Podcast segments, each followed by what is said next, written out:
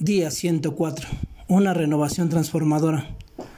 No os conforméis a este siglo, sino transformaos por medio de la renovación de vuestro entendimiento, para que comprobéis cuál sea la buena voluntad de Dios agradable y perfecta.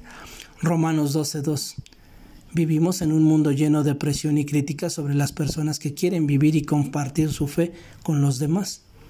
Hasta en los medios de comunicación hay fuertes ataques a los principios bíblicos, como el matrimonio entre un hombre y una mujer, la familia, la adopción de hijos, la oración y la lectura bíblica en lugares públicos.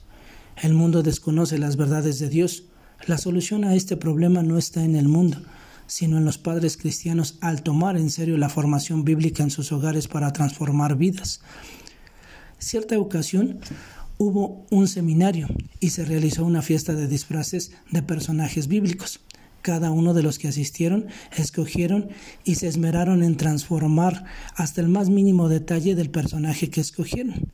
Pero al regresar a sus casas, cada uno se quitó el disfraz y continuaron con su vida. ¿Sabes? Quizá eso es lo que hacemos cada fin de semana.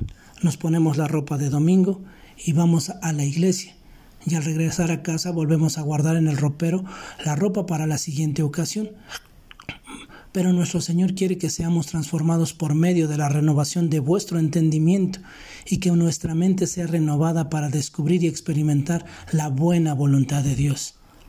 Dios Todopoderoso continúa transformando nuestras vidas al renovar nuestro entendimiento diario a tu voluntad, papito lindo. Que tengas un excelente día y que Dios te bendiga.